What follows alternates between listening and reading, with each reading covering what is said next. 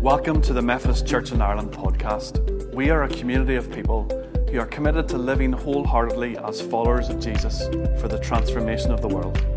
We hope you find this podcast encouraging and inspiring, helping you to do the same.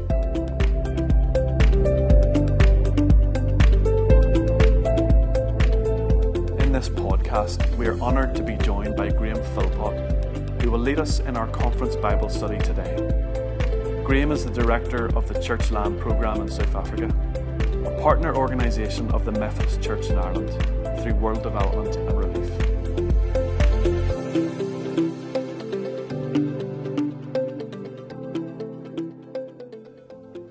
Good morning.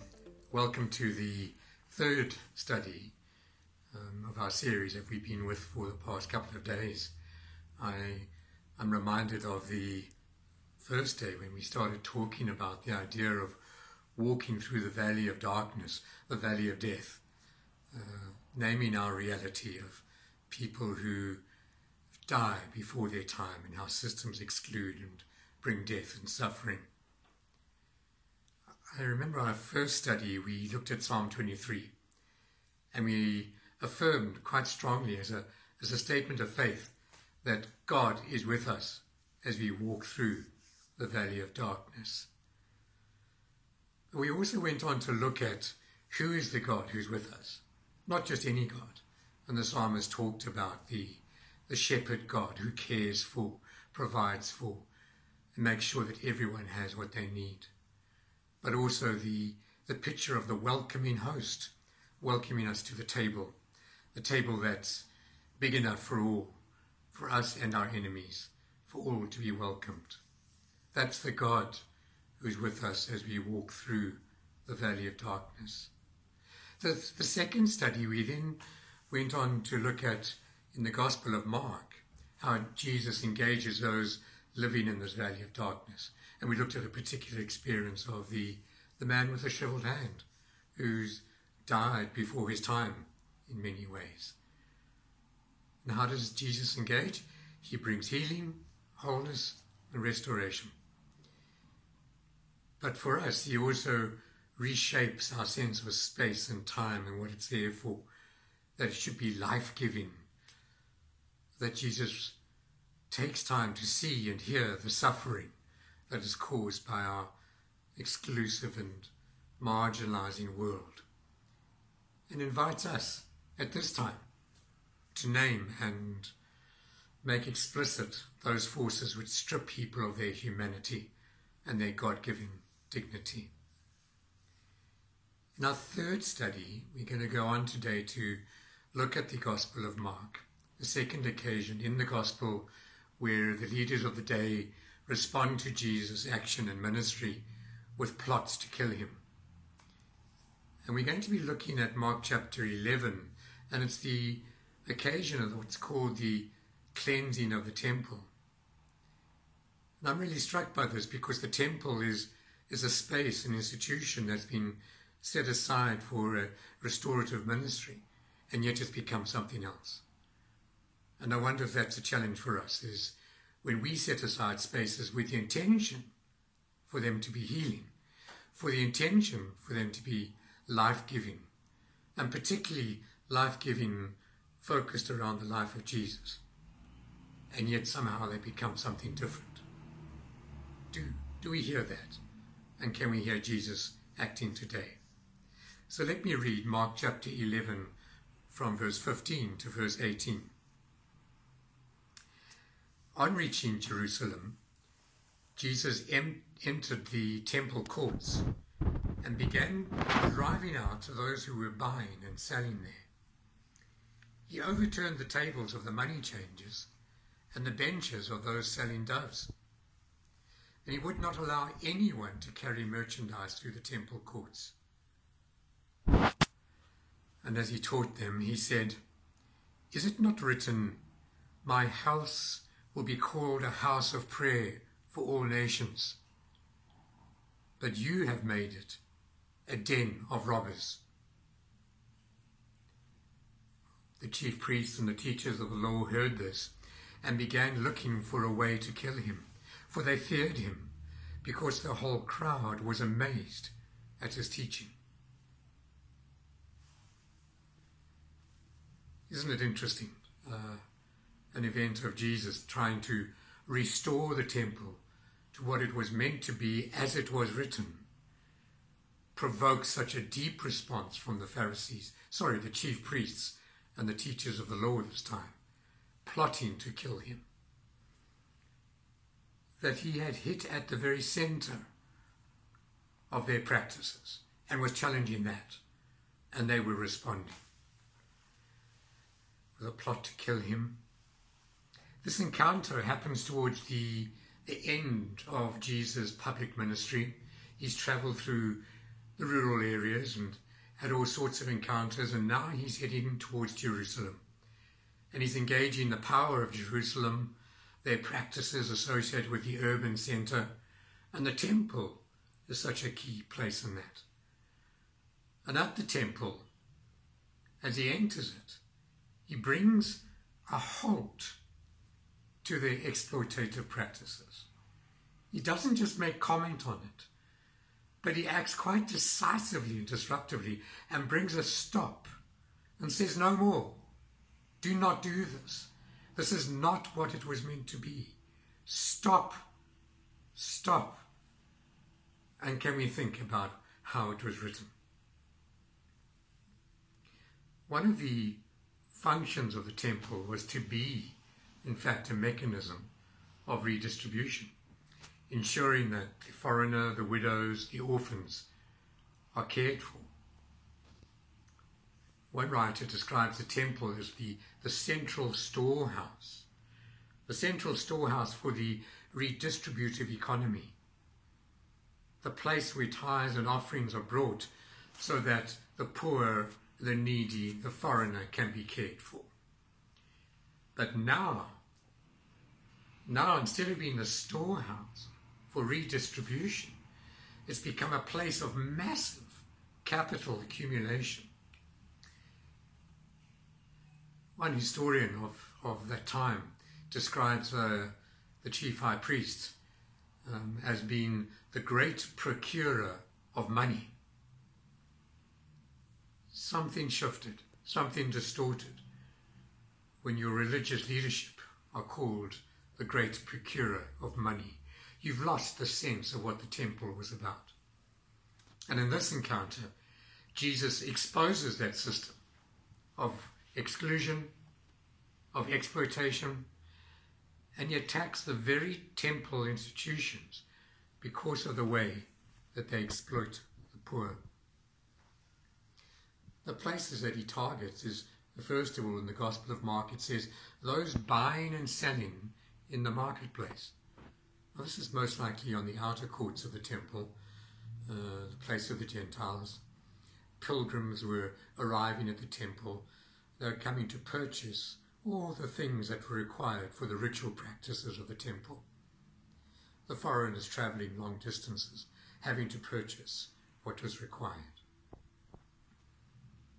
Jesus stops that. No more. Mark tells us he also turns over the table of the money changers. Doesn't just say, Can we do this right? He just turns them over and brings a halt. Stop what you're doing. The money changers are, are those who would provide the correct currency for all the foreigners that have been traveling from outlying spaces and countries so that they have the acceptable temple currency because the temple insisted there's only one currency that can be used here. So it's like the financiers, the, the banking institutions, to make sure that you can meet the requirements of the temple. Jesus just turns over. He also turns over the benches of those selling doves. The selling of doves? Well, doves were the sacrifices required. But they were for particular groups. It was for the ritual cleansing of, of women, of the leper, of the poor. Those were the, were the ones who traded in the doves. The wealthy didn't deal with doves. It was the woman, the leper, and the poor And Jesus turns those over and says, No, no more of this. No more must women, the lepers, the poor, the marginalized, no more must they be made to pay to find access to the house of the Lord. And all these institutions mark names. They all placed enormous burdens on the poor and the women and the foreigners. Jesus turns them over, disrupts, and puts a halt to this, not allowing any merchandise to be carried through the temple. A complete halt to business as usual. No wonder the leadership are offended. But it seems they're not only offended, they're so deeply offended, their whole worldview has been undermined by what Jesus is doing. And what Jesus does is he doesn't stop at his reaction. He goes on to teach, to explain why. What's my thinking about this? And he talks about as it is written. As it is written, my temple, the temple of the Lord, has become a den of robbers, when it should be a house of prayer for all nations. Now, those two phrases are references to the Old Testament. A den of robbers is from Jeremiah chapter 7. And in that chapter, Jeremiah, talking to the people at that time, says, Do not trust in deceptive words. And he actually names the word as the temple. He says, Do not trust in deceptive words. The temple, the temple, the temple. And you think you have the house of the Lord. Where in fact, it has become a den of robbers.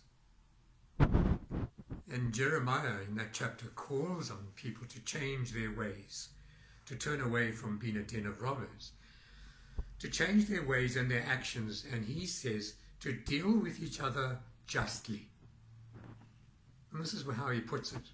Do not oppress the foreigner, the fatherless, or the widow, and do not shed innocent blood in this place and do not follow other gods to your own harm. Jeremiah named it as the den of robbers and said to change, this is what you need to do. Do justice to the foreigner, the widow, the orphan. Do not shed innocent blood.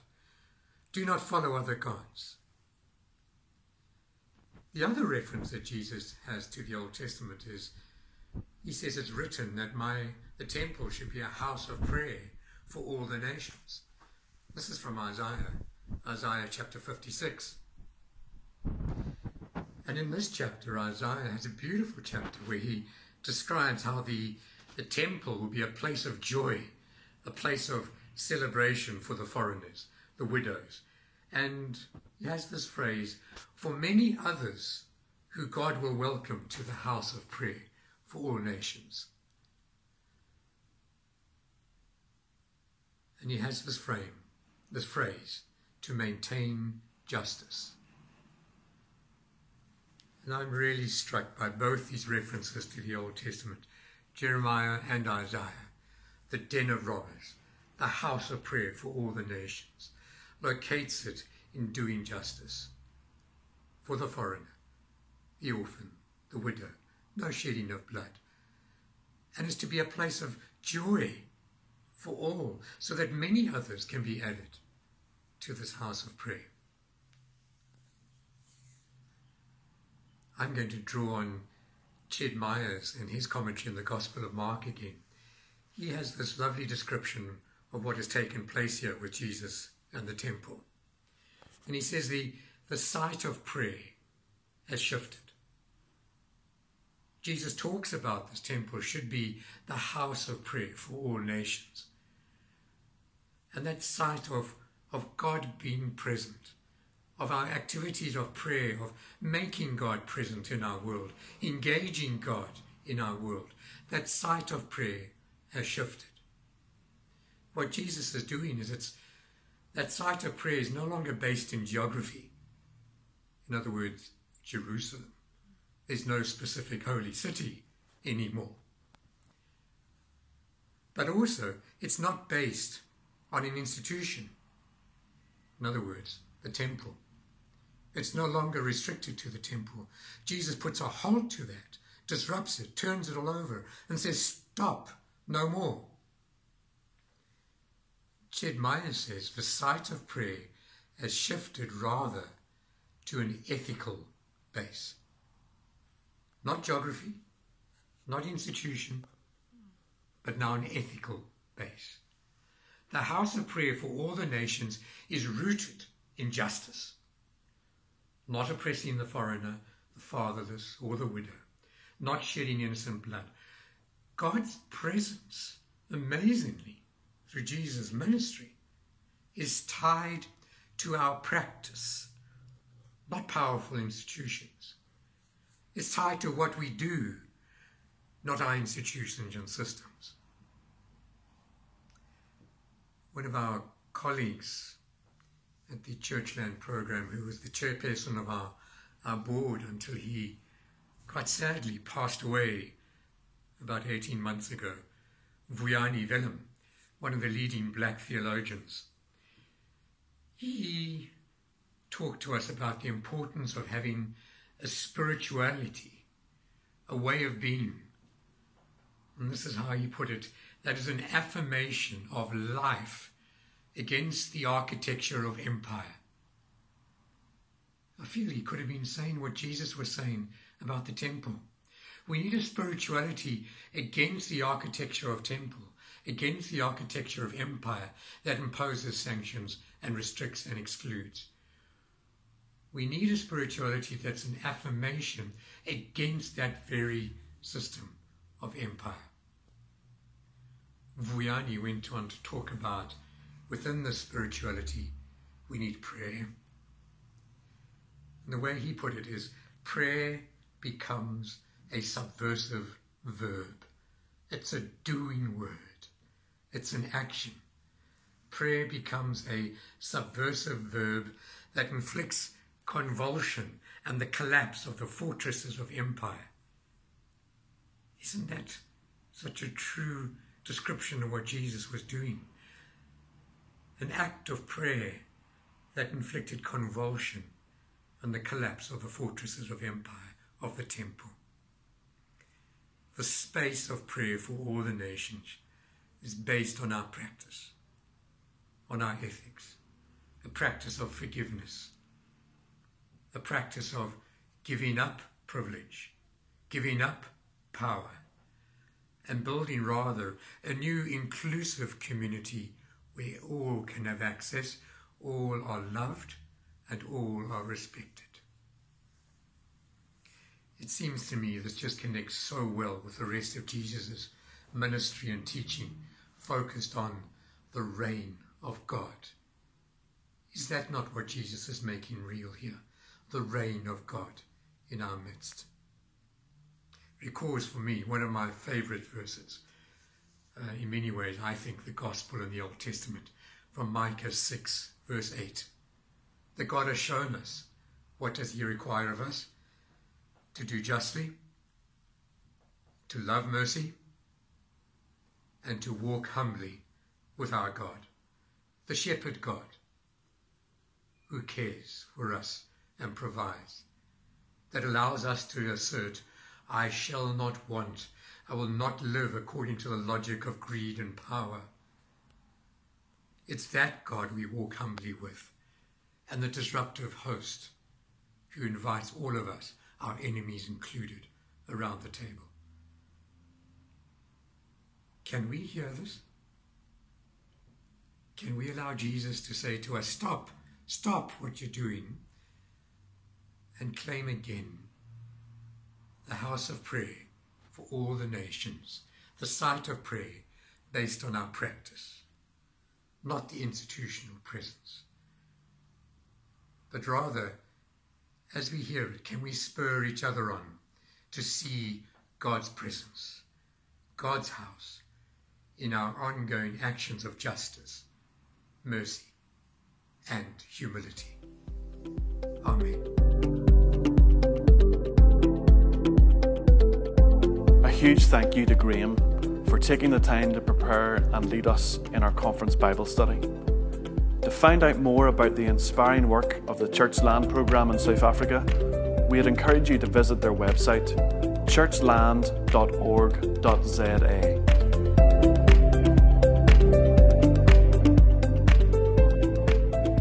You've been listening to the podcast of the Methodist Church in Ireland. Thank you for taking the time to listen today. We hope it has encouraged and inspired you to live wholeheartedly as a follower of Jesus for the transformation of the world. If you haven't done so already, why not consider subscribing to the podcast in order to receive notifications for new episodes? If you'd like to find out more about the Methodist Church in Ireland, please visit our website, irishmethodist.org, or connect with us via our various social media channels by searching for Irish Methodist. Hope you can join us next time on the Methodist Church in Ireland podcast.